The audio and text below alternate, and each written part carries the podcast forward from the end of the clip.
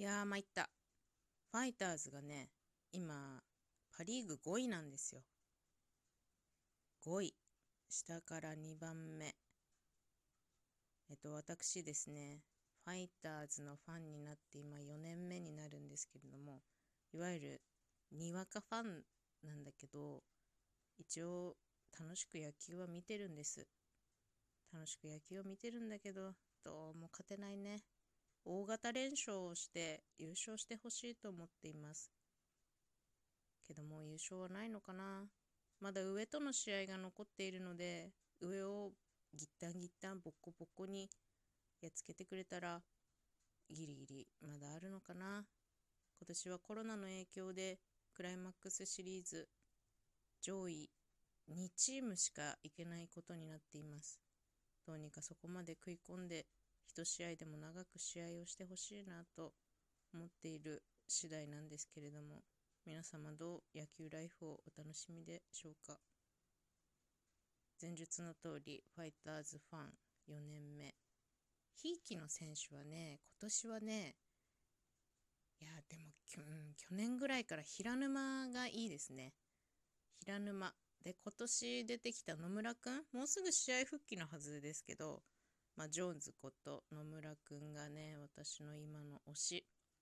もともと、そうですね、2017年から野球しっかり見るようになった時に出てきた選手っていうのが太田大志。巨人からトレードでやってきた太田大志と、あと、ショートの石井が大卒で入ってきた年だったと思うんですけど、まあ、そそれもあって、石井と太田はひいきの選手なんですけど、まあ、太田はいいじゃない。この間までさ、21試合連続安打もうちょっとで新記録作るところだった。それぐらいまあ調子を上向き、ホームランも2桁乗った。まあいいじゃない。石井がね、ちょっとやっぱパッとしないよね。でも頑張ってほしいなと思います。なんかこう、親戚のこう見ているような気分で野球は見てるんですけど、まあ、それでいけば若手の野村くん平沼くんなんていうのはねいいじゃないですか。可愛いですよ。とっても。パンチ力あるしね。でこの間育成から上がってきた樋口っていうのもこれもまたなんかなかなかこう負けん気の強そうなねいい野手が出てきたなと思っています。ピッチャーで言えば誰が好きかな。そうだね、2017年はずっとこう、谷門が好きだったんだけど、まさかのトレードでもう死ぬほど泣きましたね。2016年の胴上げ投手ですよ。トレードで出す？びっくりした、本当に。確かに2017年シーズンすごく調子悪かったんですよ。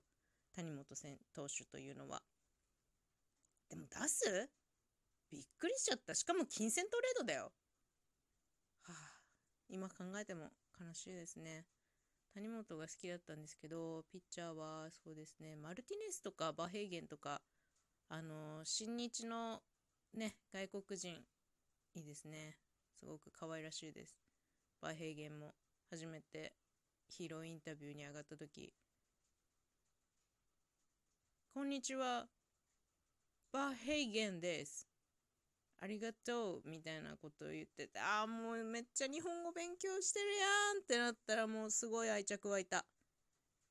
なんかそういうのでコロッといく。それでいけば、そうだね、外国人、ワンボーロンは一体どうなってるんだい？最近代打でちょっと打ってるか。もうちょっと頑張ってほしいな。なんかさ、こう打てなくて、やきもきもするけどさもうコロナで開幕が遅れたじゃないですか。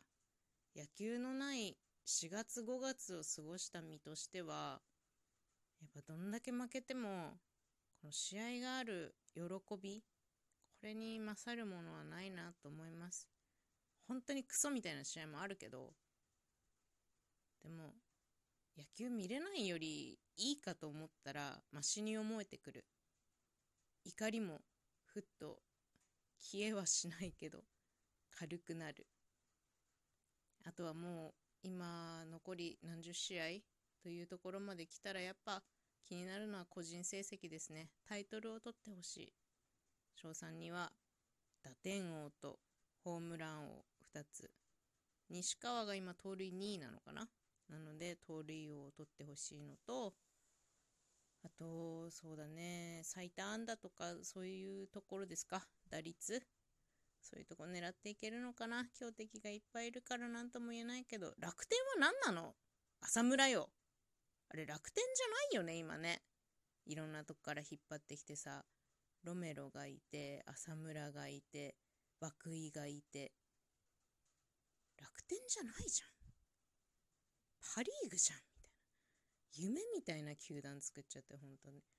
これまた、これからトレードとか FA とかでいっぱい引っ張ってくんだろうなと思うともうゾッとしますね。もうほんと同じリーグの中から引っ張ってこないでほしい。笑っちゃうから。これ何これ？楽天じゃないよねみたいな。でもファイターズから楽天に行かないですね、なかなかね。ファイターズから楽天に行ったらもう本当にすげえなく、本当にトレードっていうのはしばらくやみますね、私は。サクサクシーズンかなあのー、高梨と太田健吾がオフシーズン中にトレードでヤクルトに行ってしまったんですよ。それ、あの、大体そういう情報って、朝一のスポーツ新聞に載るじゃないですか。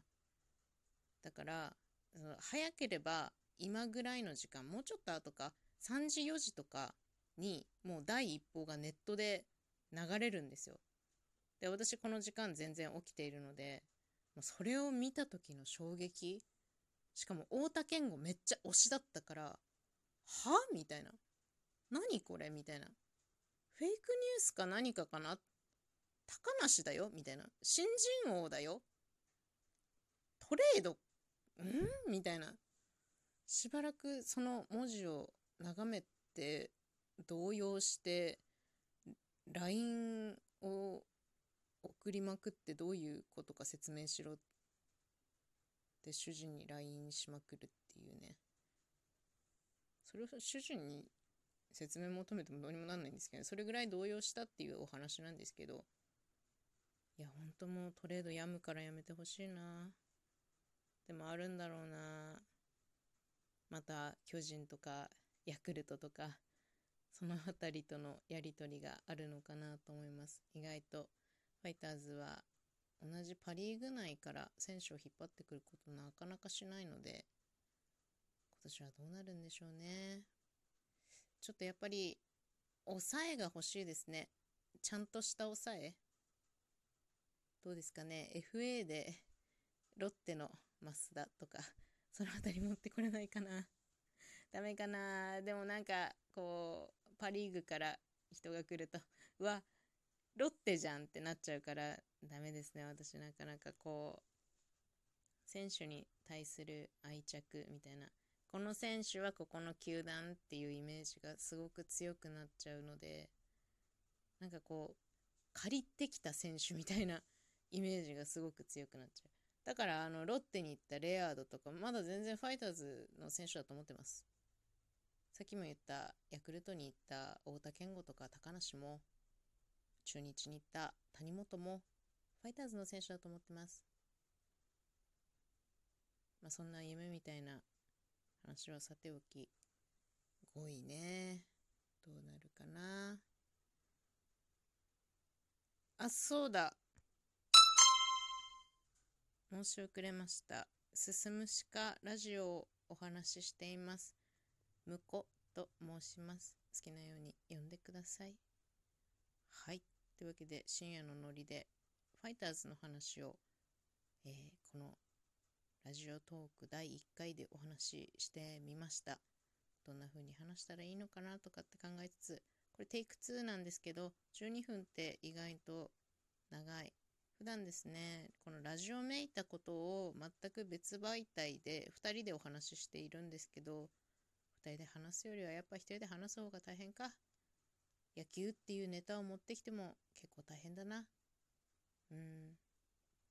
そんなこと思ってるんだけど、明日の試合はどことなんだろう。なかなかね、こう、次の試合の予告先発とかっていう見る習慣が薄れてきちゃったので、もうそのファンになった1年目、2017年はもうすごかった。選手名鑑もちゃんと買って、試合のなんか日程表みたいなのもちゃんと用意して、毎日予告先発チェックして、毎晩その、なんだ、まとめサイトみたいなの見て、そういうこともしてました。今年は結構緩いかもしれないです、その辺は。あ、でも DAZN は加入しました。で、野球速報はスポナビで見てます。っていうぐらいのゆるいゆるいファンです。札幌ドーム、移転前に1回ぐらい行きたいですね。まだ行ったことないんですよ。現地で野球観戦したことあるのは、地元に試合が来た時ぐらい。だから年に1回とか。今年はなしです。すごく寂しい。現地応援したい。札幌ドーム行きたい。でも札幌行けないな、今な、怖いな。そして新球場も行ってみたいですね。2023年。その頃には、翔さんいるのかな？清宮はどうなってるのかな ?4 番は誰が打ってるんだろう？センターは誰が守ってるんだろう？先発の柱は誰がやってるんだろう？そんなことが気になりますね。でもね、これ言うの2回目ですけど、やっぱ野球が見れる喜び、これに勝るものはない。コロナに負けるな。頑張れ日本ハムファイターズ。よし、また次回だ。お付き合いありがとうございました。